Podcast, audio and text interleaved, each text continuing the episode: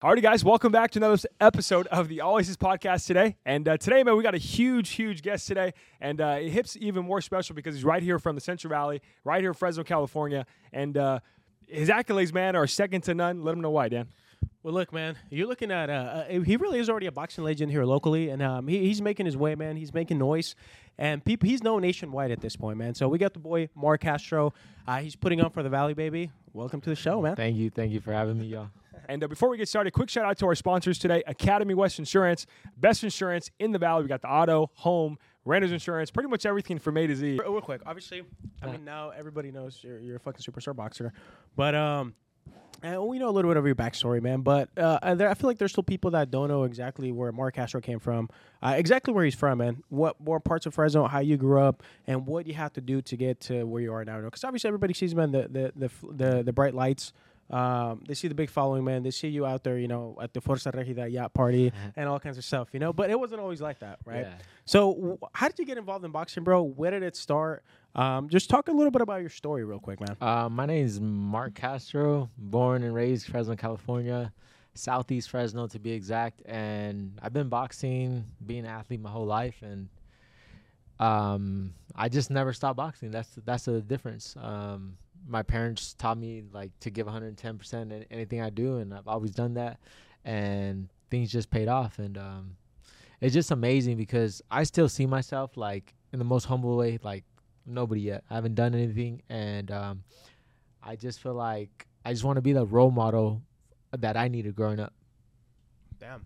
And uh, you know, honestly, dude, that, that's crazy how you mentioned that, man. Because I feel like um, every because we've had a lot of like uh, peak performers. You know, a lot of people that are doing big things in business, big things in sports, and they all kind of keep that same mentality, man. Like they feel like they're. I don't want to say you feel like you're not enough yet, but you feel like there's always like there's still like you still see yourself in a, in a, in a higher place than what you are right now. It's and I like someone to prove, right? Like Yeah. someone to prove for your future self. Like the goals you have set up are probably a lot more than anyone else could even set goals, bro. Like you seem like you're the hardest on yourself. Yeah, most definitely. I'm the hardest on myself because I'm not a capable of, but at the same time, like, how do you say it? I know what I'm capable of, but I know where I'm lacking or where I can pick up the slack and things like that.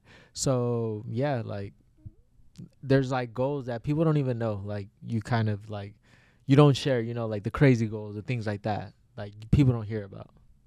Yeah, those are the goals, bro. You were, you probably been writing down since you first started, right? Because I know you started boxing. Just kind of do some research. You started with your dad in his gym, right? Like at the age of five or something like that. Yes, he had his own boxing gym at the age of four. Well, I was there uh, before because I think he opened up in 2000. I don't know what, what year, but he was a boxing coach already. Then when I was old enough, like then I started putting on the boxing gloves and fight, start sparring with other kids, and start. We'll do sparring matches in front of people, and I just went in there, just did what my dad told me to, and like that's that's all I've ever done. Was there ever any pressure, bro, knowing that your dad was a boxer? He had his own gym. Like you were the son of a boxer. Was there ever any pressure to kind of come up along the way? Uh, no pressure, uh, because I feel like if I wasn't good at this, I wouldn't be doing it. Uh, I think my dad would know that. Everybody else would know that, and it would be like, everybody it'd just be like second nature. Like they know not to put him in box if I was getting hurt and things like that. Mm. And honestly, like in a alternate universe, I probably went to school. Like I would probably go to like UCLA or UC Santa Barbara. I graduated uh, valedictorian, Mhm. so I rather if I wasn't good at this, I wouldn't be doing it. Yeah. What, uh, part of school, bro. What, what do you think you would be pursuing? Like, is valedictorian like people? If you guys don't know this at home, like that's like the Top of the Top top. top of the top of your top, class, like, prestigious top top of of the the class. Um, I went two years for Fresno State for kinesiology sports admin. So something like along the, the lines of like athletic director, sports director, something like that. Sports like management type of thing. no, like directing like a program. You know? Mm. Like maybe being the head of, I guess like USA Boxing or being the head of a whole, like Gotcha. like a program, a whole program. Like That's you, cool, man. So- you, you- like you'll hire the coaches, the trainers, the, the training staff. More Pretty of much like like, a the- GM yeah. kind of. Yeah. I guess, yeah, Okay. yeah. GM, yeah. Damn, that's pretty cool, dude. So that's what you were going to school for? Yeah, and I did two years, but I just need to go return do do the rest of it. Yeah. And then you turn out to be good at boxing, so you're like, fuck it, I'll just, yeah, I'll just keep boxing. Do that, man. Yeah, pretty much. That's pretty cool, dude. So, um, you started young. Uh, dad's gym, and obviously you kind of just take off to a hot start when you were younger, right? Um, you started competing in tournaments, and um, there's one particular tournament though where, uh, from what we what, what I've read is that you you it kind of flipped a switch in you, right? Like you knew like you I think you went. What was that tournament? It Um, was in Russia, right? It was like a four month long tournament, and Mhm. Yeah. Yeah. 2015, first time going to international, and I went to Russia, uh, representing USA, and it's kind of like everybody always told me like the previous coaches that went out there that you're gonna win, you're gonna win, and all you have to do is like go fight, you're gonna win. But Mm. somebody telling you that, it's kind of like you don't believe it until it happens, but you still have to put in the work in. So it's kind of like someone tells you, "Oh, you're hardworking," like or you're smart. You don't know like this is all you ever known. mm. Like you're smart, you're smart, but then you don't know you're smart until you see all the the landscape from your I guess your peers. yeah, until you until you kind of put yourself to the test and you compare yourself to like all the other people who are at the top of their game. Yeah, so the first time going to Russia, it was uh I guess like so culture shock and going there not knowing the language, um, going with like foreign coaches, like coaches that my dad didn't go with me. So going with coaches I've never been with and teammates and we had no training camp. So we just went out there. We just all met in Russia. And as team USA, as team USA. Uh, The- so you guys just flew individually, just commercially, just flew out there. yeah, basically we like met in Chicago and then from Chicago to Oh to St. Petersburg, and from there, it was pretty crazy because we just kind of got together, feeding off each other's energy, and like it's kind of like us us versus them. You're ripping, you're ripping Yeah. the country. Yeah. the whole thing over there was kind of like they didn't they don't like Americans. Like it's it's not it's it's the norm, you know. Like Uh-huh. What, so uh, not to cut you off, but Yeah. when you say that, bro, like, are you talking about like you're at a McDonald's or like at a place, you know, and people like they're looking at you like kind of weird, like just Yeah, um, things like that. Like they don't treat the Americans the best, or Really? like kind of like they don't give you the best rooms, or like for example, they didn't give us no training times to t- to train at the bo- boxing oh gym. shoot, The f- there was no fitness gym, um, so we'd work out in the hallways and work out in the hallways. Uh, we'd run up and down the hallways, and the the hotel staff was like, "No, you guys can't work out in the hallways." it was like sabotage. They were trying to sabotage. Yeah, things. bro, but that's a big it's sure tournament, bro. guys didn't win. Like to have a big tournament like that, and you're working out in the hallways. You can't work out in the gym. You don't have bags. You don't have stuff like that. Like that's It- a big difference, it bro. was culture shot and at the same time like they'll have like that you know have like little souvenir shops and like Mhm. you donald trump was president at this time you'll see like donald trump stuff like being like sold there like kind of like just showing him like he was just like fat overweight like a like lot making of fun of him, basically. yeah, Yeah, making fun propaganda, of him. yeah. Like- propaganda. Yeah. yeah the propaganda was crazy over there Damn, that's crazy. That's wild. and it was just uh the food was pretty bad i didn't like no food What there kind of food they have? I mean, you're still pupusas at Huachiles and you go to Russia. And what do Yeah. they have over there, bro? like they had like cereal, but like the milk was really warm and it kind of Mm. like was really bad. So things like that, I, I would eat, try to eat that, and other than that, I'll just wait till the kitchen opens and I order like, I order like a salmon there, but I, that was kind of like until like noontime. Oh, so you had to wait, basically. Yeah, so uh, like they kind of have like eggs, and the egg looked like Jello, like really like kind of like really white Jello, and it was just like it looked like it moved too much, like. So it didn't even look like Yeah. real egg. They were giving you guys like fake food too. Uh, no, it was kind of like a catering. So we all, everybody ate there. All the athletes from all the countries ate there, and you just, and uh, USA was really inexperienced at the time. So like we don't know to what to expect, but as a country, we did well. Well, you guys walked out. Well, you walked out with the gold and a few other silvers. So Yeah, three silvers and I think two bronze. Damn, Yeah. that's pretty good. So, I think overall as a team, we were third place. We oh, as a team, yeah, I think second place was Cuba and first place was Russia. uh, I heard They got Cuban dude are like stuff, the. I heard Cuban are like the the slept on. They're like the. It's like a. Uh, kind of like every sport, you know, has like like the Brazilians, you know, they're good at soccer. But I heard that Cubans that are like the the the, the boxing is natural for them. Yeah, Cubans run amateur boxing like really intense, and that that's the crazy part because it's the finals. Let's, let's put this in perspective. It's the finals, and my first teammate goes up there. He's fighting Romania, loses Mm. silver medal. Then my next teammate goes up there, fights uh, a guy from Uzbekistan or India, loses. I'm up next. He's like, shit. I'm fighting Cuba, Ooh. and I, like the like I was kind of like nervous, really nervous. And then one of the coaches I kind of knew, like we gained chemistry and stuff. He's like, "Man, just go up there and whoop his butt and like go show him who who you are. Like, don't give him respect. Just go out there and win." And I actually won, like really like lopsided, Mm. which was pretty amazing to like the the whole tournament, and because of that performance, I got like the the boxer of the year Whoa. for that. Damn. Yeah. So, so you're almost like then. So then your finals match, you're kind of like the underdog then, because you're going against a Cuban guy. No training, not Yeah. not the regular food. I don't got my my dad, my coach, and we got those coaches, but we Not the kinda- same, Yeah, it's not the same. And it's an international scene. Um, just go out there, and I won, and I just I was just super happy because they told me like you feel it, you know you're winning. Yeah. And then once I got th- once I won, I was like, damn, like it's finally over. Like, and after that tournament, they told us like they're looking at this team for the 2020 Olympics, and it kind of occurred to me like, oh damn, like I'm kind of good at this. Like I should keep doing this, and that's where a little bit like where I started believing in myself Mhm. more and more over the time because, like, yeah, you I would win nationals like. I would win nationals all the time, but then at the same time, like, it would kind of be like, oh, like, I won that one, but like, I gotta keep winning. Mhm. Like, kind of like not an insecure feeling, but a, a feeling of like, I have to keep going. yeah. Because if I don't win the next one, the one I won before don't matter. Exactly. Damn, dude. So uh, you're, you okay, obviously you're in a hot streak, right? Um, and you you have you kind of have that chip on your shoulder where you gotta keep on almost kind of keep on proving yourself to the world, right? That you do belong in the big stages, and so it comes down to it. People are like they're scouting that for the Olympic team. Um, so what happened there? Because I know there's an interesting story between you going pro, between you going to the Olympics. It was a weird year too, because I think that was during COVID. Yes. So uh, how, how did that go down, dude?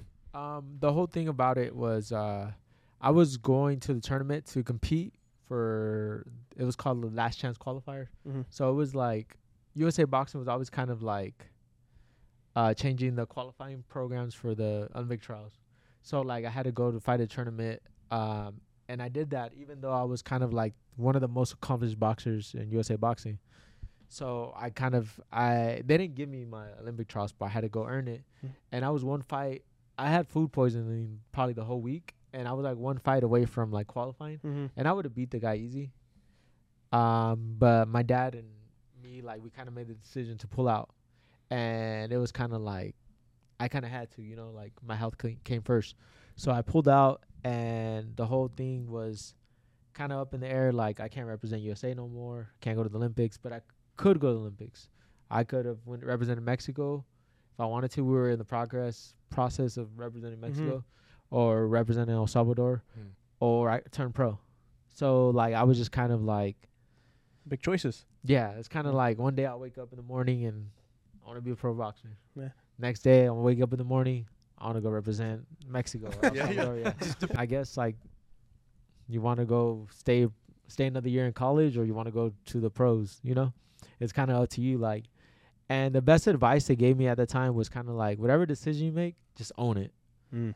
And that's what I did and I decided to turn turn pro and and I turned pro and it was then probably like the next week the whole I guess the world shut down with COVID Mhm. and like like this like it was like February of 2020 Oh, Mm. yeah, and then everything was kind of shut down and like there was no Olympics and nothing and it was kind of like a good decision because going to the Olympics was not really going in a sense because it was the next year Mm. and then the whole like the whole experience was kind of like I guess handicapped at the same time. Yeah, and, and real quick, t- uh, talk about um, talk about because I think the Team USA right the qualifications was that one of the qualifications that the USA had for their boxers was that you couldn't be pro, right? So you have that, you kind of have that to take into consideration, right? But for the people at home, dude, that they don't really know, like, because people like I feel like a lot of people don't know, like they think they, they see you in the Olympics and are like, oh, he must be a pro, right? But business wise, on the back end, there's a big difference, right, between saying amateur competing for the Olympics, Team USA and stuff, or going pro, right? So what are the big differences? Because obviously you're weighing in those differences, right, as you make your decision. So what are like the big differences i- in that in that space there? Um, for being a amateur boxer, it's it's up to the country. The country wants to let pro boxers be allowed. That that's allowed now, but USA has a rule where like no you no boxers could be professional. Mm. But they changed that rule because all the fighters that that were exempt to qualify. So the Olympic trial winners didn't go represent USA. Okay. They got like the whole qualifying process like from the AIBA which was like the national the international federation Mm-hmm. they had rankings and Mhm. then like the rankings of the boxers that were qualified for the olympics they a lot of people just got free passes to represent Mhm. team usa and a lot of them were. I think like maybe like two or three of them were like pro boxers already. Mhm. Looking back in hindsight, bro, like you said, it was especially with COVID. n- No one could have ever expected COVID or anything crazy that happened like that. So looking back in hindsight, bro, like the decision you made really put you on the right path that you needed. And like you said, bro, like God had His plans, and God always has like a higher purpose, so you followed it, and that's, that's Yeah, I feel like that's a big difference, like of me and uh, like other fighters and stuff. Like I always like have like faith, like even though you can't see it or you, you don't feel it, like you just have like you just believe in something like greater than you, and like you know things are gonna work out for the better. How big is your faith, bro, throughout your training camp? Uh, it's really big. Um, I really like kind of like read like scripture of like kind of like letting you know how, like God doesn't make mistakes. You're here for a reason, and kind of like more like um confidence, not not cockiness, just like in confidence in a way of like not trying to like show cockiness, and, and that makes sense. You- You trust the hard work that you've been putting in, essentially. That yeah, type of confidence, exactly. yeah. Like, like you're not here for you're here for a reason. Like you are who you are, and things happen for a reason. And God has you here. God don't make mistakes. A big thing. God. I feel like it gives you Amen. peace knowing that, bro. Like knowing that you're not you're not going out there trying to impress someone. You're not going out there trying to create your own plan. Like there's already a plan written for you, bro. Like you're you're following the plan that God has Mhm. made for you. So, yeah, most definitely, and like doing things like wholeheartedly and stuff. mm-hmm. Wholeheartedly and stuff. Yeah. hundred percent, bro. And after that, bro. So I know fast forward past the Olympics. Um, obviously, there's probably a lot of people that were reaching out to you, right? Like as far as promotions and different people in the pro scene, right? So I know right now, currently, you're with Eddie Hearn in, in Matchroom Boxing. So Yeah. what made you choose Matchroom Boxing, Eddie Hearn? Um, choosing Eddie Hearn and Matchroom Boxing, I always felt like they were the future, the zone, and actually, I did I did go with Eddie Hearn and Matchroom because the whole thing was make me a global star, um, and eventually, like I had a pro debut scheduled. I think eight. It was it was gonna be May twenty, May twenty twenty on the Canelo undercard, and everything got shut down because of COVID. So fast forward, my pro debut was gonna be in August, and I had got COVID, Mm, so Dang. it was kind of like a bummer. yeah. So fast forward, my pro debut eventually happened. Pro debut was December nineteenth, twenty twenty, on the Canelo undercard as a co-main event, which is kind of like unheard of, like being co-main event for your pro debut. And That's nuts, yeah, it kind of That's like came back full circle. Yeah. Cause like knowing my first fight could have been on Canelo undercard, and then my other pro debut got postponed, which was because of COVID, Mhm. and now to my pro debut being in front of fans during COVID at the Alamodome in San Antonio, and I got the win. I think it was like a third round knockout. Mm. Yeah, That's Kind of shows bro. that faith too, like that plan where like you wanted that first one, you wanted that second one, but God's plan for you was a lot bigger at a bigger stage. You know what I mean? So yeah, most definitely, and it's really kind of like, like God, God, like kind of like lets you like you think you you know, like you think you can you have things figured out, but like God's kind of like, all right, I'm gonna show you. I got even more planned for you. Yeah, Something like you even think better like you can't for even imagine what I got planned for. Yeah, you. like you can't predict it, hundred percent. Yeah, and then me wholeheartedly like knowing, like you know how you said those goals, the little things, the little goals I talked about that nobody knows. I always wanted to fight in December, just to like I don't know, just weird, Mhm. just December. That, wa- that was your that was your month. Yeah, and I always wanted to fight on a Canelo card, but when I signed, Canelo wasn't with Eddie Hearn. Eh, right, because a lot of Yeah. people, I feel like a lot of people hear Matchroom and they think Canelo, but it didn't start off like that. Yeah, I was at Golden Boy, Mm. but then I always find it wanted to find it as a co-main event, and I uh, got to be under Canelo and in December, and which was amazing because Checks all the boxes. Dude, that's crazy. like that goes back to like the faith thing. Like God knows your heart. God knows Mhm. what you really want, and that's where like He rewards your faithfulness. And that's why I've kind of like, kind of like, all right, like it's okay to be faithful to God. Amen. Yeah. Even when you don't think, even when you don't think it's gonna happen, like you said, twice in a row, and that third time's way bigger. That's crazy. That lets you know too, like just having that blind faith to it, it will always lead you in the right direction. Yeah, and it kind of goes back to the whole thing of, think about it. It's 2020. There's no Olympics yet, and you're kind of like, damn, like I, I kind of made the right decision. Uh-huh. Yeah. So circle Yeah. back around completely. Yeah, but at the same time, like it's kind of like making the right decision, but like at the same time, this was God's decision. Like God Mhm. had this plan for me. Like Mhm. anything else I would have done, like and it's been there, bro. That's the crazy Yeah. part. It's been there long before you sign, long Mhm. before you turn pro. Like, like how all those events play out. uh, I think Canelo had a lawsuit with like Golden Boy. He got out of his contract. Like you couldn't really tell like he was gonna go fight. Yeah. At another promoter, sign another promoter because there's- all lawsuits can take years. Mhm. But he got out of the contract in less than a month, and Damn. I, I think it was a three week notice. It's crazy though, because you went pro what de- December previous to your pro debut, no? Or when did you when did you officially go pro? Like when did you decide to go pro? Uh, February 2020, February 2020, and then the fight was December. December 2020. So, I I remember it was like, it was it was Thanksgiving 2020, and they kind of told us like you could have the opportunity to be on the Canelo undercard. I didn't eat Thanksgiving. He's too no. I hyped. was like, too nah. hyped to. I'm not gonna eat Thanksgiving. I didn't eat, and I'm like, Collecting gotta, some miles. Eh? I gotta get ready for a fight because it was a three week notice for everybody. Oh wow. Oh, sh- So, So that, that cuts in. Yeah, that's. that So we just so you gotta say Mhm. The food away. Yeah. I don't need this. yeah, I was like, all right, like nah, like we're gonna do it. We're gonna do the pro debut. Yeah. So skip forward big, to the pro debut, bro. So you're on the Canelo undercard. What's going through your head, bro? As you're walking out the tunnel, you're coming out. What's going through your head? They actually told me uh, after seeing my fight outfit, Eddie Hearn really liked it. So they're like, "We're gonna put you co-main event," and I was like, like to me, it's like, all right, like it, I'm, it don't hit me yet. Then eventually that night, I think that night, no, the next day, yeah, yeah. So I was ready, like getting ready, Mhm. wire ready to walk out, and like everybody's telling me like, relax, relax, but you know, like, all right, sorry, like, all right, like, what does that mean? But like, I get out there. what does that mean?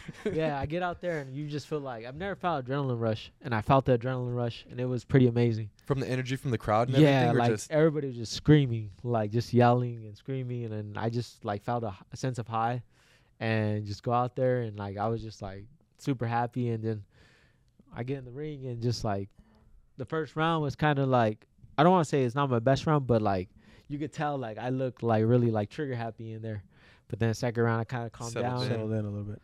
and then third round I got him out of there, which was amazing. And then I was kind of like, yeah, like I felt the adrenaline rush like the whole time up there, and it just feels like a, a crazy dream, crazy experience for now. Because a lot of people remember that night, like they didn't expect me to be co-main event, and it kind of like shocked everybody, and the way it happened. Because a lot of I had a lot of fans waiting for the pro debut Mhm. since I signed in In February. February, and then the postponement in August.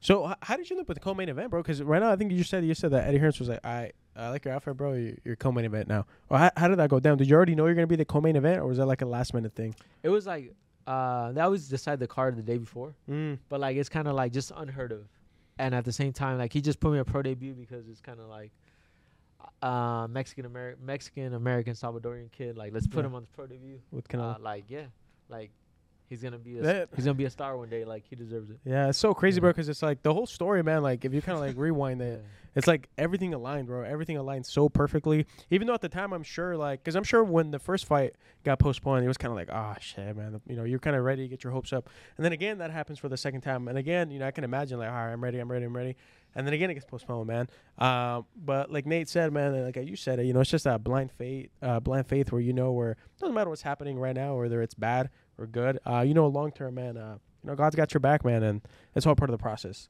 Yeah, there's there was nothing I really could do. Like even if I tried, like just think about it. Like the way I always like kind of explain, do things wholeheartedly. Once you do things wholeheartedly, like God will reward you. Mm. Like no matter what you do. Like if you're acting out of anger, like madness, like God will bring you back to earth. Mm. So real quick, bro, before before we move on, I want to kind of touch a little bit more on that um your pro debut. So you're supposed to have a pro debut, and just talking a little bit off camera, you were talking about how COVID really affected that pro debut. Take us through that story, bro. And and I understand you were actually over there in Oklahoma for your pro, your pro debut, and then you got a test, and some stuff happened. Yeah. So first, like, like backtrack all the way back before we even left to um to Oklahoma.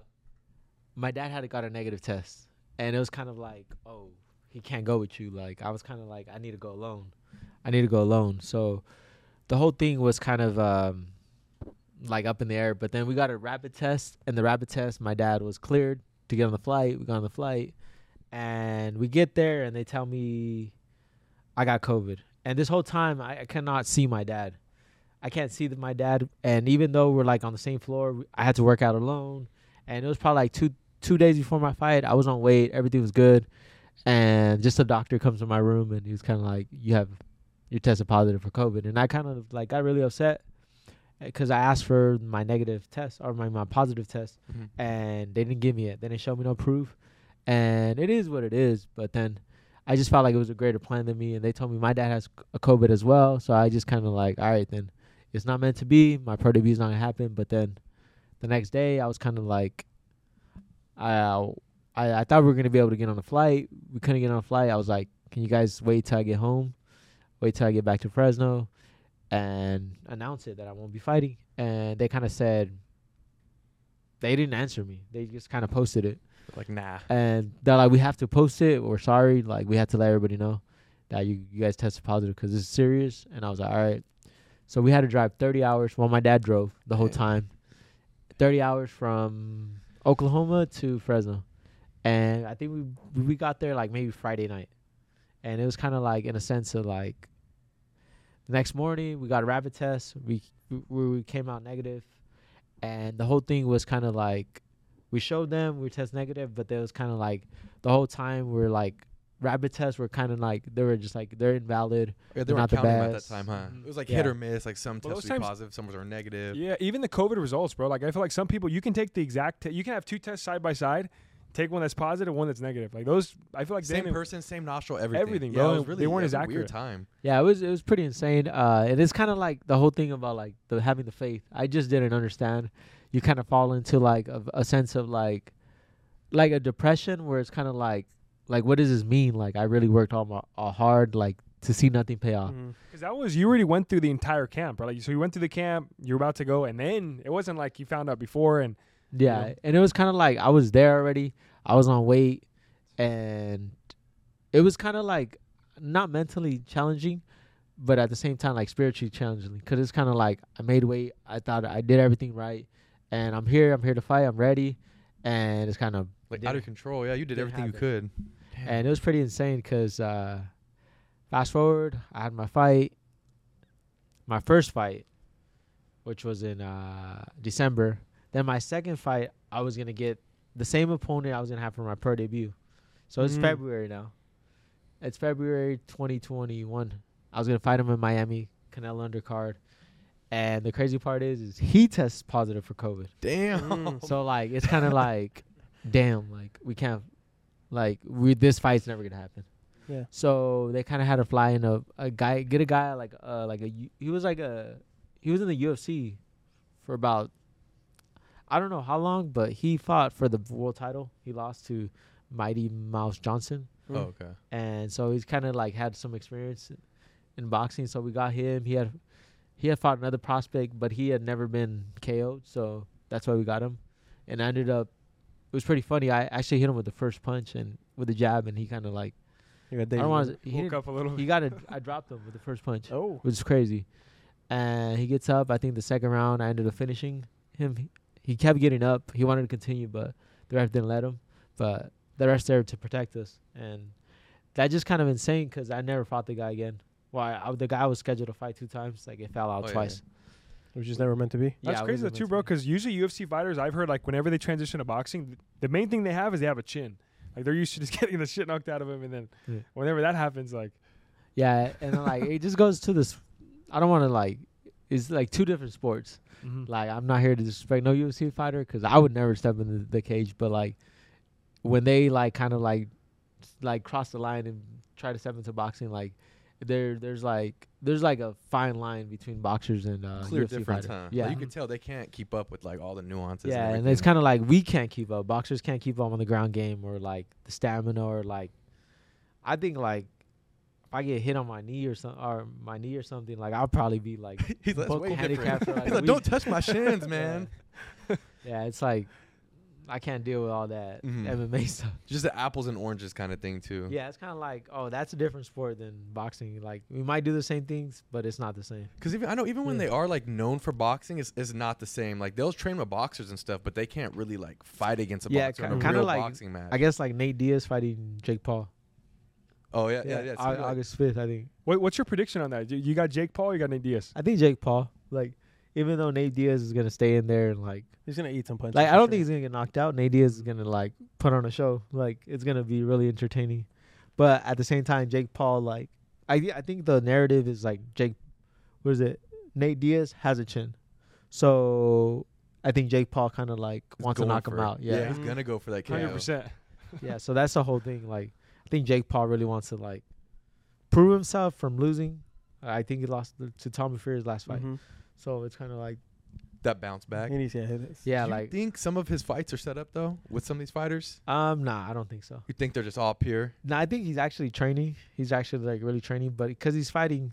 First fight was Nate Nate Robinson, basketball? basketball player. Bro, they a were- basketball second, player. second fight, I don't know who it was, I, it was a, it was a UFC fighter He was too. an I old think. UFC guy. Um, but yeah, He fought Ben Askren. Ben right? Askren. Yeah. Yeah. That was one That's of who them. it was. but he's been improving. So He and has he's been been improving. stepping up in competition. He has and- been getting better too. Like his skills are a lot better. You can see it too. He just hired a pro coach too. Know who, who did he recently hire? He just brought him on camp.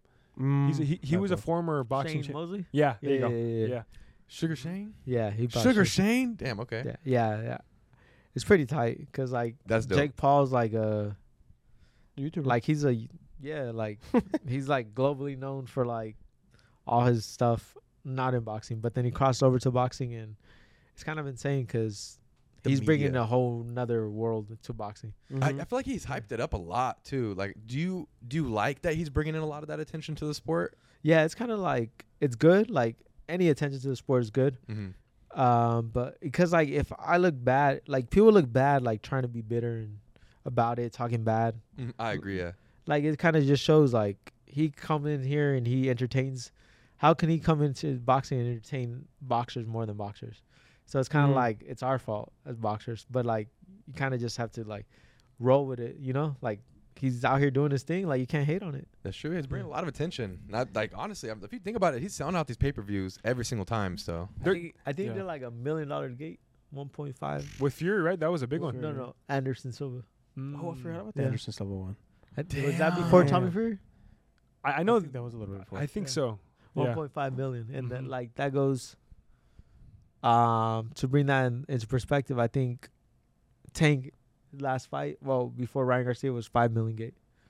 So m- being able to like have gates like that is like, like Huge. unheard of. Like, He's Yeah. pulling numbers. yeah, Yeah. that's crazy. like there's only like probably Canelo, Tyson Fury, Anthony Joshua, probably like a handful of fighters. That the can big do big that. names. Yeah. So you think it's good for the sport overall then that he is Is bringing it- that type of Well, it's attention? business. Like if they're bringing money in, like no one's gonna like stop him.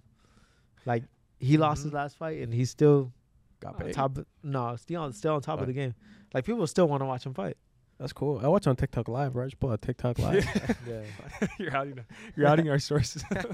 So one thing I want to bring up too, since we talk about celebrities and your celebrity here, you have an open mat this Saturday for the kids. Is it this week, or do you have like an open gym coming up soon? Okay, so we the whole thing like we, I would work out like kind of like the last workouts. Okay, so the last workouts would kind of get boring, where it's kind of like the gym was empty. Like I Mhm. always train by myself.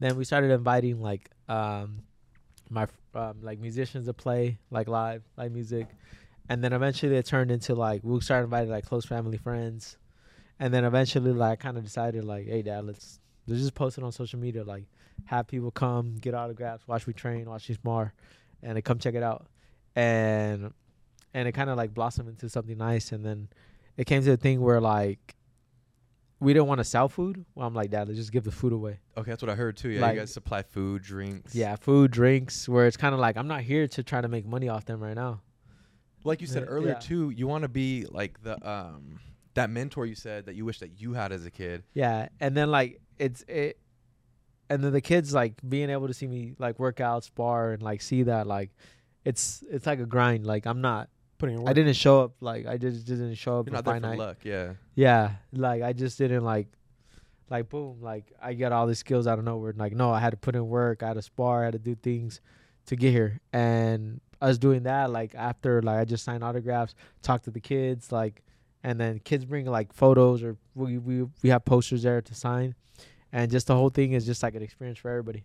That's what I heard. And I heard you Yeah. sign pretty much everybody's stuff. You take pictures of everybody. You don't exclude anybody. Like it's really cool seeing like a celebrity on that level here giving back to the community. You know what I mean? And keeping it humble and giving back to the kids. Y- Like to me, that's what it's about. That's super important. Yeah, I feel like it gives that hometown pride too, bro. Where like later down the road, whenever they see you on, on, on the big screen, bro, like you know your upcoming fight, I feel like it gives them that sense of pride to know like, hey, he's from here too, and it almost gives like even for us too, bro. Like knowing that you're here from Fresno, you're here from the Central Valley.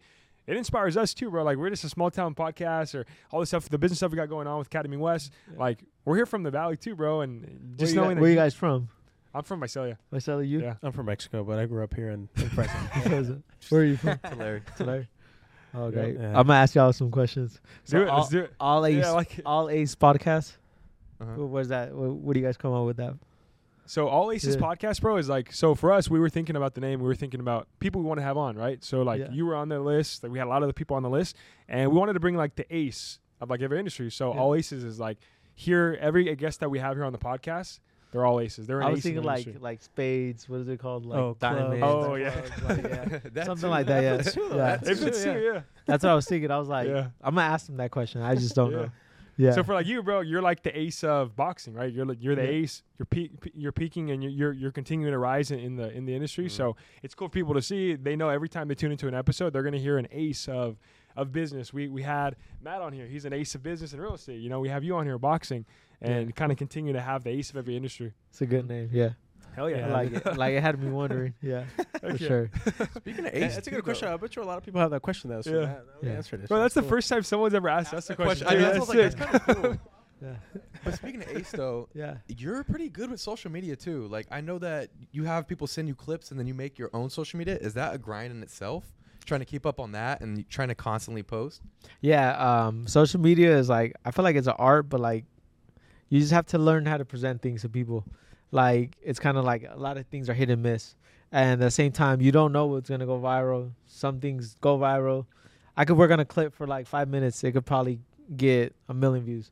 I could work on a clip for like an hour, and it probably get like like 40k views.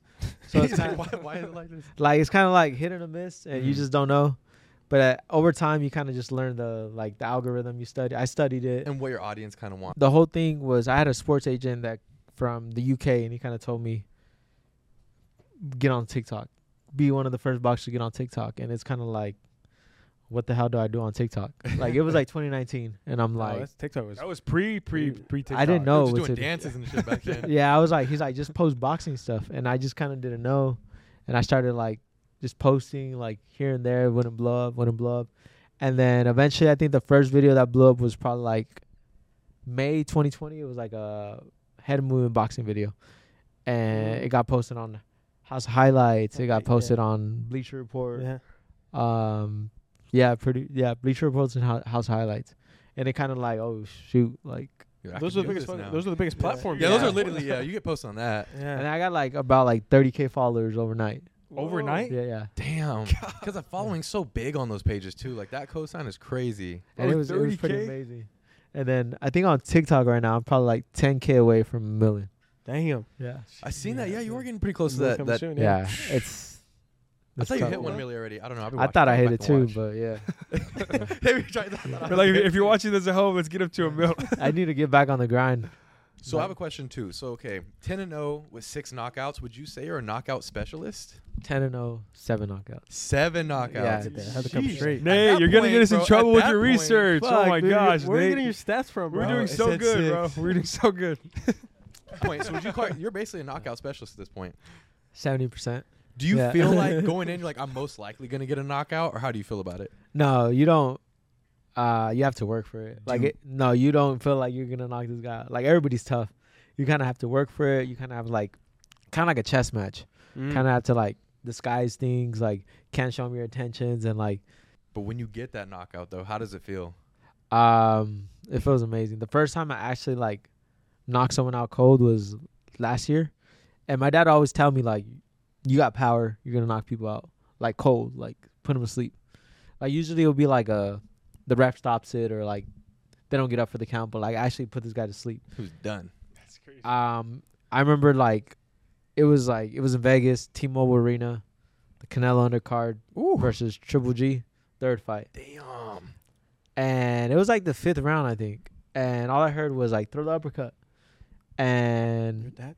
and he threw the jab, and I slipped really late, and I just Mhm. threw the uppercut. I didn't see the punch, and I threw it, and I I hit something. I hit his chin. I didn't see nothing, and he just I just felt like him headbutt me like on the way down, and I seen like his body just I just felt his body just Just collapse. no, nothing in there. Huh? yeah, it just collapsed, and then I was just in. I was like, oh shoot, and I just started smiling, and I was like, it's over. It's over. Yeah, and I just like, I you probably seen the video. I just go, Yeah, yeah, yeah. hmm and then it was probably, um, and I just get on the ropes, get on the ropes, start celebrating, and then Eddie Hearn tells me like, get off the ropes, like don't celebrate. He's not waking up, because and I was of it. like, I was like, damn, okay. So yeah, like, like, you're all, it's like dunking on somebody. yeah, so like if you see the video, you probably see me like look over, and like he's telling me, and I just jump off, and then, then eventually like I think he gets up like maybe like ten minutes after, Damn. and they were kind of they were kind of like scared. It's So kinda he was weird, napping, yeah. basically. Yeah, yeah, it was pretty insane. Uh, after that happened, it just kind of like changed my whole perspective, like training and stuff. And there's actually pr- like film of us like working on the uppercut, like the last week of training, and it was pretty amazing because I kind of like put the clips together, and then like like showed the angle of us training, and then like Mm. it just like goes. The next clip would be us like With the the- knockout. How deep in the fight So- do you really pick up on their tendencies usually? Um, on the fight, it's kind of like second nature. Like you kind of like he's he's he's dropping his hand. You just need to hit him right there. Mm. But at the same time, you just kind of have to be aware, like maybe they're setting you up because maybe they're doing it on purpose. to get Mm. you Yeah. into it, and that's like the the The- art of it it's comes like the in. huh? yeah, the, the counter chest. to the counter. Yeah, it's kind of like all right, like I'm disguising something, but like it's kind of like making a mistake. So like you think you're doing Like something right. Yeah, like I'm gonna bait you into doing something, but How then, often do you do that to people? Um, I don't- honestly don't do it like I don't really think about it, but I probably do it a lot, where I kind of like I guess like fake one way, Show go the other way. out there, yeah. Mm, got you. or like kind of like you could throw a soft punch and the next one could be super hard like kind of just like change it up like there's a lot of things you could do in boxing or like whether it's gonna be like stepping on their foot or like holding and hitting The or like little things, huh? yeah it's just like it's just so, super small like little major things that you think can make a difference they could they can make a difference So it's like fundamentals, basically, too, huh? Just knowing the fundamentals and sticking to them too. Uh, yeah, uh, but at the same time, kind of knowing the game and like knowing like, like the ref, the ref could be like stop, or like the ref could be like fight out. Like if you're in a clinch, Mm-hmm. so it's kind of like knowing the ref, like knowing what he'll let you get away with, like not to get away with, but like it was actually the fight that I got knocked, that I got the knockout in. Uh-huh. That fight I was talking about. That guy hit me in the back of my. I think hit me low, low or in the back of my. No, he actually hit me low, and the ref didn't say nothing, and I hit him low back right away. So you knew you're like, all right, let this go. and then, then like the Let ref was like, like, because he actually see me, hit me low, and I looked at the ref, and the ref didn't say nothing. Then I hit him low back right away, and the ref kind of like, Oh shit! I Hey, can't- hear even- anything about it. Let's yeah, play ball. He yeah. tried to like tell me something, but it's like, hey, like, you you you didn't say nothing to him. Like, well, Mhm. I just I just evened it out, you know. yeah, What does it mean to have your dad as a trainer? he knows how to push me. He knows what drives me. So like the whole time, like he knows what I'm capable of, and at the same time, he just he's at at home with me.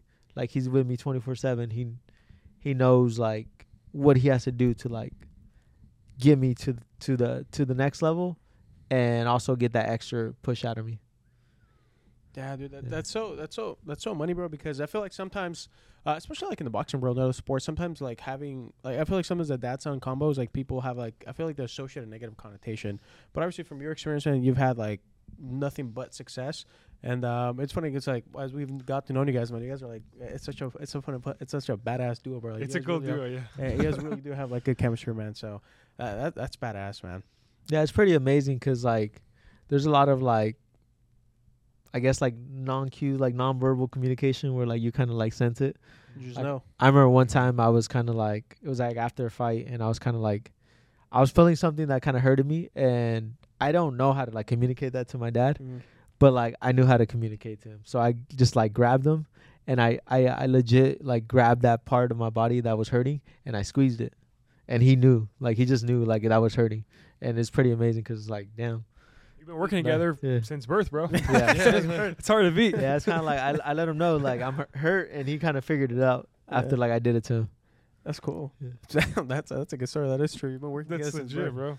Yeah, he Yeah. he probably does. Mhm. That's true though. He does know you better than it's like your parents. do. You like I know my mom sometimes like she'll just call me out of the blue and I'll pick up and she's like, "Hey, what's up? How you doing? You know, are you, are you okay?" I'm like, You're like, what's what's going on? How did- Like, how why How'd you you- even know? I couldn't even tell you It's that. that yeah. mother instinct, bro. Yeah, They can sense it on us. Mhm. Yeah. Yeah. Yeah, it's it's pretty amazing. One of the things I want to talk about is, bro, your mindset as far as when you did get knocked down, when when things don't go your right way, right? So Mhm. I know there was a fight, right, re- pretty recently where you did get knocked Mhm. down, and I know the entire world make a, made a big deal about it. They made clips, and and I know in that moment it probably seemed like, what are you gonna do next? So what was going through your mind at that point when you got knocked down, and and how did you get back up and finish the fight? I was like, oh shit, like uh, this shit just got real. And I got up. It just felt like if y'all never been like knocked down like that, like it just felt like someone cracked my neck, and I just like cracked my neck. I seen the lights above me, and you know how when you sit down and like someone pulls a chair from you, like that's exactly what it felt like. And I kind of like messed up my leg on the way down, Mm. so I basically got up and I was like, oh shoot, and this kind of like go through like my dad. I look to the corner, I see everybody but my dad, and which is pretty like crazy. Like I don't know if like I zoned out and stuff. I did not see my dad. I did not hear my dad. Like I just heard everybody else. So at the same time, like I got up and I was like, oh shoot, like I start fighting again, like kind of like instinct, and I got hit again, um, and I kind of felt wobbly, and then like we started fighting, and then I just grabbed them, and I just kind of like all right, like lose the round, recover myself, and then kind of like I recovered myself, got to the corner. My dad kind of like started pep talking me. He's like, all right, like you got this. Like take your time. Like we got we got time. Like recover. Like once you're ready, start like going. And there was like a, probably a clip where like I had to throw like eight punches like in like three or four four seconds, and uh you, you guys probably could show the clip. That was the next round, probably like thirty seconds in, and the whole time like I was I was really kind of like upset. Like I want to get get him back, knock him out. Mm. But my dad's like, I'll get to the corner and he'll be like, Nah, like you're not gonna knock this guy out. Like chill, like like you just gotta win the rounds. Like that's all that matters now. it's almost like you taste that point where you taste your own blood, right? Where you're like, you taste your blood, you Mm. wake up, and you're like, it, pro- it pisses Yeah. you off even more, bro. You want to go after. him. yeah, you want to get him back, and which is like him. He dropped me. I want to drop him again, or like stop him, knock him out. Mhm. But like I can't. That's not the game plan. gotta play smart. The, the game plan is to like win the fight. And that's like discipline Yeah. kind of comes in for it too, huh? You Yeah. can't get away from the strategy Yeah, because of how you feel. because it was a six round fight. Oh, okay. So like I got dropped in the second round, and when you get dropped, you lose. Uh, you lose a round and you lose two rounds. Mm. So like I'm down two. It was probably I'm down two one going into the third. So I'm going into the fourth. I was two two now. because that was the first time you ever got knocked down in, in your career, like a professional career, Yeah. right? Yeah, uh, probably ever. Yeah, it was ever. And how did you regain that confidence after such a big moment, bro? Um, it kind of like m- me and my dad have talked about it, and I've heard him talk about it. Like the the the advice he gave him, like lose the round, uh, don't worry about being embarrassed, like because uh, we always see fighters like get dropped and they get like really embarrassed, like from getting dropped. So I was just like, okay, take my time, lose a round, and like regroup. Like I know I'm good, so I know I'm able to recover and come back. Mm. But the whole thing, I was like walking myself through. I actually like like watch it, watch it over and over, like kind of like I could see myself like talking to myself. All right, like let's do this, let's move this way. Like I can't move that way. Like I was kind of like feeling myself out, like this because my leg hurted. So like I was kind of like I can't move this way, I can't move that Mm. way. Like move back this way, I can't like I can't roll this way or roll that way. So I just kind of like like basically like like checked my body out. Figuring out what you could Yeah. and can't, what you can and can't do, basically. Yeah, so I figured it out, and then like then started going, and the whole time like this guy's trying to like knock my head off. So after the fight, after the fight, he ended up having a broken nose. oh shit. Oh shit. So see? that I was guess you like- got him back a little bit. yeah, it was like I got him back, but like, I, and I kind of like damn, like I didn't get the knockout. Mm. That was kind of more devastating to me than You didn't get the finish. yeah, I didn't get the finish because he he got a knockdown on me. How much of that and all your past experiences do you take to your upcoming fights? Uh, well, most definitely all of them, cause like you never know, like you're getting prepared for the unseen, like. Mm. I never knew I was gonna get dropped in that fight, and you kind of just don't know, and you're gonna get dropped. Your legs gonna hurt. Like it kind of goes to that like mental toughness. Like you got to push through through through through things like in life, and like if you're not not if you're not mentally strong, then you easily can collapse, like Mhm. in any situation.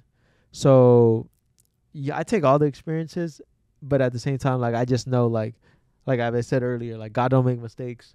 I know what I'm capable of. I know I could, like, if it's meant to be, like it's meant to be. Like whether if I win or I lose, or like if I get dropped or he gets dropped, you know, because that could have been me on the other side. I could have dropped the guy, Mhm. and he could have got up and whooped my ass, but. Oh, one big moment, dude, that I, I want to touch on also is uh, your homecoming fight. Uh, we were here at this fight here at the here at the Grizzly Stadium, dude. Um, we were, Oh, actually, all of yeah. us here were here. uh, it, it, it was a it, obviously it was a big moment because I think that was uh that was like your homecoming fight, right? Yes. Uh, can, can we, yeah, let's get into that moment, man, coming home. Because I feel like the Central Valley, bro, and the 559, they really take pride in anybody that comes out of, out of the valley, man. Because we all know that it's not the easiest thing to make it out of the valley. And we don't have all the tools. You know, we don't have like the fancy gyms like in LA, or we don't have like all the people that kind of make the connections a little bit easier to be made. So I feel like uh, everybody from the valley, man, was definitely rooting for you. I know when you came out of the tunnel, dude, that eh, the, the fucking place went crazy, bro. It was we were going crazy. It was it, it was a badass moment, dude. Yeah. So I just want to hear that, but from your perspective. Okay, so homecoming fight, Fresno, California, October sixteenth, twenty twenty one. Mm. So I was actually lower on the card, and they moved me up to co-main event because they they kind of like found out like oh shoot, a lot of fans are coming. Yeah, I think there's about like ten k people here. it was packed out, dude. Yeah, it was it was pretty That's a lot, amazing. It was packed out. They were telling me as soon as we got here, too, like, dude, it was like this. This is where it's. The It ring was was, right bro. there. Yeah. The- It was so lively. it's pretty crazy because like I hear stories like that, and it's kind of like I don't experience that. I just experienced when I fought. Like I was in the, the back getting ready for the whole t- the whole time. Chilling. So I just get ready, you know. Like it's a homecoming fight, you know. Like they just everybody's telling me like to stay focused, you know. A lot of pressure, like because like they know like because like This is the one all your Yeah. All your friends, all yeah, your family's you're gonna, be. You're at. gonna look in the crowd. You're gonna see people you know, and it's kind of like it could like make you or break you, you know. Mm-hmm. So I was just like mentally preparing for this, and um, I think I went. Um, the whole thing. Uh, I remember we didn't know where my fourth fight was gonna be, and they kind of told us like it might be in Fresno, and this was kind of right around the time that my grandma had passed away in June, and this whole time I started to train because they're like, you need to get ready for your next fight. So I was like, I'm gonna dedicate to my grandma. I didn't know it was gonna be in Fresno, but then it was kind of like a cherry on top for being on Fresno. I had Nana on the trunks, and that whole time is kind of like I'm gonna do that fight, you know, dedicated to her. So that that night, made a well co-main event, and it was kind of like like unreal, surreal. Uh, we're getting ready to like walk out, and um, it was like it was in the tunnel, and I just hear people like chanting my name, and it's kind of like, oh man, like this is real, you know. And I kind of just like put on like that little like, all right, tunnel vision, five minutes. Like I just told myself that tunnel minutes. Let's be perfect for five minutes. That's it. That's all I need. And I got in there. Don't really remember much, but I got. I remember the first punch I hit him. I was like, damn, like his head hurt. His head is hard. Mm. So I got in there and um, got him. I think I dropped him once, and Mhm. then I think it was in the first round, I right? They finished him it. in the first round. Yeah. Yeah, Mm-hmm. and I was kind of like, damn, it's over. Like, thank God, like it's time to chill now. mm-hmm. And it was pretty amazing because, like, it, uh, that was the fight to dedicate to my to my grandma, and I think that guy has never been like knocked out. Or, so it's kind of like amazing because I actually went in there and knocked him out in At my home. hometown. Yeah, that's Yeah. crazy. That's, that's that's one of those ones, bro, where I feel like you're not fighting alone. Like your grandma's there with you, bro, for sure. Yeah, most definitely. You know? Yeah, dude, that, that that that night, dude, it was crazy. Uh, there was like a lot of big celebrities here too that flew in. Uh, it was a big event, dude. There was a shit ton of people. Nate Diaz was here. Nate Diaz, Teofimo Lopez, Teofimo Lopez, Mhm. Devin Haney.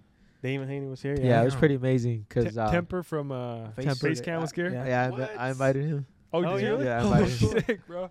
Um, the whole the whole thing about it was kind of like I fought, you know, like I, I didn't know Teofimo was here. I didn't know Devin Haney was here. Like all this stuff, like it was just pretty amazing because Jose Ramirez was here. yeah. yeah, it's just like going out there and you're like, like after the fight I seen Mm-hmm. and and like like on a show too, like in the that? locker room, like I seen like Nate Diaz pass by and I was just like, What the fuck? like oh, That's sh- like, yeah, yeah. like oh shit, he's here. yeah. Like it was pretty amazing because like, How like crazy did it get when he got the knockdown? I was sick, bro. Was it? Did everybody get crazy loud and Yeah, happen? everyone when he was coming. So you have like an iconic tunnel songs, but like every time you come out of the tunnel, you have like an iconic entrance as well, right? You have like the the cowboy hat on. You have Yeah, the, we we had s- uh Sunnyside Folklorico like dance. Mm-hmm. So like that being my high school and them dancing like the whole time, like that was pretty good. Uh, my friend Isaac Torres, like he sang, he walked me out to the ring and Yeah. just just things like that. You know, like you have to be prepared for that. Like you want to soak it in, but at the same time you need to focus on the You fight. let that land, yeah. yeah. Yeah. dude, uh, dude, that night was crazy. Like it was, uh, fuck, man, it was. Dude, You it, guys it telling me really was it surreal, bro. In general, but when he dropped them, did it no, go it was, wild bro, in here? sick. Yeah, Yeah. sick. yeah, it was. Uh, honestly, I feel like there was like, uh, like he said, it was a co-main event, dude. But the hype was like for him. Mhm. Like People could were here for you, bro. 100%, yeah. yeah. No, no disrespect to I think it was Mikey. Mikey Gar- Garcia. Mike Garcia was fighting. Yeah. right? No disrespect, but like people are here to see you, bro. Like yeah, that's what a lot of people tell me, but uh, yeah. It was amazing to just be co-main event for him. Yeah. Like That in itself is badass. Yeah, especially in Fresno, I'm like Yeah. grateful. Like if it wasn't for him, like we wouldn't be fighting in Fresno. Mhm. Mhm. But hopefully one day, main event here in Fresno Fresno. here. I think it's coming soon, bro. It has to happen. Bro. Yeah, it's it's it's definitely coming. Just gotta just gotta keep God's working, plan, keep grinding. Mhm. Yeah, like be ready for the unexpected. Yeah. How did the um how did the connection with you and Temper come along, bro? Because that's he's in the gaming industry, FaZe Clan that's that's a big industry, and boxing's over here to the left. And I know he started boxing too. So Um, it was before he started boxing. I think yeah. yeah, I think at the time So- it wasn't. So um, you know, probably those days when you hop on Warzone, like Warzone days. Yeah. So we're playing in Warzone. Uh, it was my friend, and he just starts. Um, I die first, of course, you know, and then and then after that, um, I'm in the gulag, and then I get killed by Temper. Oh, sh- you see the the game th- the gamer tag. I didn't see it. I, No? didn't, I didn't really like. I'm Uh. not. Then my friend's like going crazy. He's like, "You just got killed by Temper. You just got that was Temper. That was Temper." Like he slaughtered me, like annihilated me. and I was like, "Okay, like, and like, what am I supposed to do?" he's like, "Bro, I'm gonna check if he's streaming," and he wasn't streaming. So eventually, like, he's like, "Yeah, that was Temper. Like, just message him," because I think there was like a, uh, there was like a, what's it called, a glitcher or somebody like glitching, like was just killing everybody. Mm. So that's that's why like it was like the game went fast and easy. And I guess um I think he was streaming and he had said something about like uh somebody was like glitching in the game. Mm-hmm. So like I my friends I just message him, let him know that he just killed in the gulag, like he's in the game. Because I I kind of had like a lot of followers already. Yeah. So I think he messaged me back like next two three days, and he's like, "Keep grinding, bro. Like keep it up, you know." I was like, "All right, thank you, whatever." Uh, I'd follow him. He didn't follow me back, but then I think like maybe like two or three weeks later, I think after one of my fights, Yeah. he followed me, and I was like, "Oh shoot." That's Yeah, sick. So you earned this follow. Yeah, and then I mentioned like that's when I invited him to Fresno. I was like, "It's a long shot. I don't know if he might come, but he did come." Bro, that's sick because Temper's big. That's that's the you know one of the founders of FaZe Clan. I Mhm. mean, Oh yeah, most definitely. Big. And then the next day, which is pretty like crazy too, we actually went to Yosemite. Oh, the- you- you oh, you Yeah. guys you guys mob together? Yeah, we went to. Uh, well, I went. I never been there, and I think he's never been there either. So we both like went for the first time. It's pretty That's amazing, sick, bro. Yeah, Pretty that's really dope. cool. Yeah.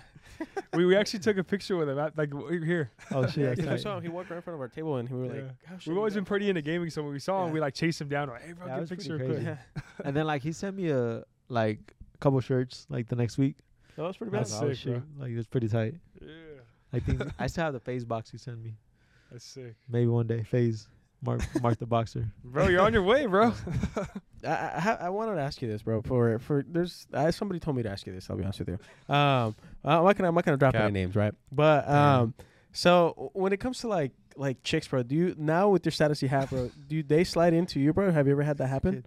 Uh, it, like the girls do slide into DMs and stuff. Like Yeah. it's it's not it's not rare, but like it's kind of like It's not rare. It's not- It's like it a happens subtle all the flex. time. It's not rare. That's the ultimate flex, bro. It's not real. yeah. I remember the crazy burner account. crazy DM I seen like maybe this week was probably like a girl's like reply to make my toxic ex like jealous, and I was like, damn, like Did you reply? I should have replied, but I didn't. Yeah. I should have replied. yeah. It's like bonus points, but you're not getting. Because the any. bad part, bro, is one of the exes. That might be one of your fans, bro. He might be like a lifelong fan, and Yeah, it's pretty crazy. Like that's where you have to like like walk a thin line. Cause like Yeah, imagine like I don't know who her ex is, True. cause like Yeah. you could be walking into like it could be something bad. yeah making someone mad or making The wrong person. yeah. It's kind of like you have to be careful, cause like you don't know who's related to who Mm. or who knows who, and that's kind of like you have to like watch out with the chicks, cause you don't know like whose brother's this or who's who who she knows or like Yeah. just di- different things like that.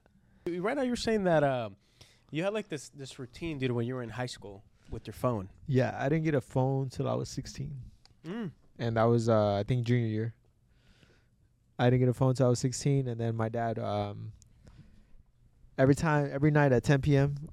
every day weekdays uh, he would take my phone away, and I can get it back at 5 a.m. running six miles, and that was kind of like the life, you know. So you had to run six miles before to get it back. If I wanted to, yeah, 5 a.m. Yeah. But like, there's nothing else you could do at 10 Yeah. but go to sleep. But like, even though I try to go to sleep, like you're just in bed and you eventually go to sleep and you wake up and you you get your phone, you Yeah. run miles, and then you go to school. And it kind of worked out 'cause like I get I wake up, I get to school on time, and just things like that, you know. That, And it keeps you in shape but that- too. But to put in context, bro, like that's definitely not like normal. Like Oh, that's definitely like uh he was breeding you, bro, to become a champion. Like I Mhm. think that's that's sick. Oh yeah, for sure. It's kind of like it's not normal, but it's like it's what I'm used to. Yep. Did you ever bump Yeah. heads though with that? Because I feel like at that point you're a junior, you know, senior in high school. Obviously, like there's chicks, there's like a bunch of stuff going on, dude. Like distractions, really. You know what I mean? But um, did you ever bump heads with him because of that? Um, in the sense, I was kind of like more like it's my dad. Like it's all right. Like it's what I got to do. Mm. Cause at the same time, like I wasn't, um, I wasn't in all the the scene. Like like h- I would always get like invited to parties and like Mhm. people like, come on, let's do this. And I'm like, no, like, like nah, like I'm not doing that. Like I I gotta train. I gotta do this. I gotta do that.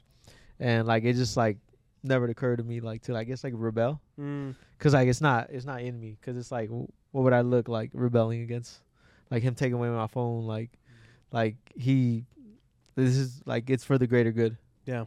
But it's sick that was in you because most of the time I feel like it's not. Most of the time it's the opposite, where the kid's trying to rebel, trying to go off on this way, and then the dad or you know the, the coach is trying to get him like stay on this path. And I think it's cool that you have that self motivation, bro, to like stay on that path. And I think that's a big part about why you had so much success so far. Exactly. Yeah, mo- most definitely, it's like the self motivation because like I I know what I got to do. Like I get a good workout in, I don't have to post it.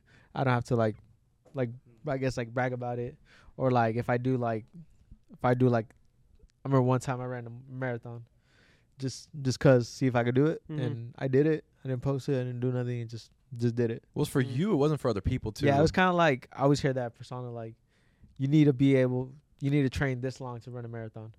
Like and I did it. It probably took me like 4 hours to run a marathon. That's pretty good though. That's pretty good. Yeah. That's a- that's it's pretty, like- That's yeah. solid. I- I kind of just like forced myself. I ran like I had a good day at the gym. I ran like 6 miles out from my house and I was like, "All right, if I run like I guess what is it? Like 6 more miles, like I think 8 more miles that way, I Mm-hmm. would have to run back. That's the only way back home. So that's what I did. That's that's a good way of doing it. I That's ended up by like past Woodward Park, like past Woodward Park, like I think it was like almost by Copper River. Oh shit. Damn, I that's had to deep. Come back. Yeah. So like, and I think like the last last three miles was like my AirPods just died. So like I had to like determination. I had a a- David Goggins row, no music. I had to Just just run. knock it out. Yeah. Damn. That's the worst. I'll go to the gym, bro. If my AirPods aren't like Yeah. on me or whatever, I'm, I'm leaving. I started li- listening to motivational videos. Like I stopped listening to music. I put motivational videos like, so That's like mine right. Power yeah, I through the just had to last. like power through it. I wanted to kind of kick it into gear with like s- a couple rapid fire questions. Um, as soon as we told a lot of our friends we're going to get you on the podcast today, uh, they had a lot of questions, a lot of different stuff, and um, yeah, I want to kind of get into it before we wrap up real quick. Let's do it. Let's do it. Cool. So, one of the biggest ones is uh, your top three all-time boxers on your list, Marc Castro's list. Uh, not in particular order, but Canelo, Duran, and Chavez.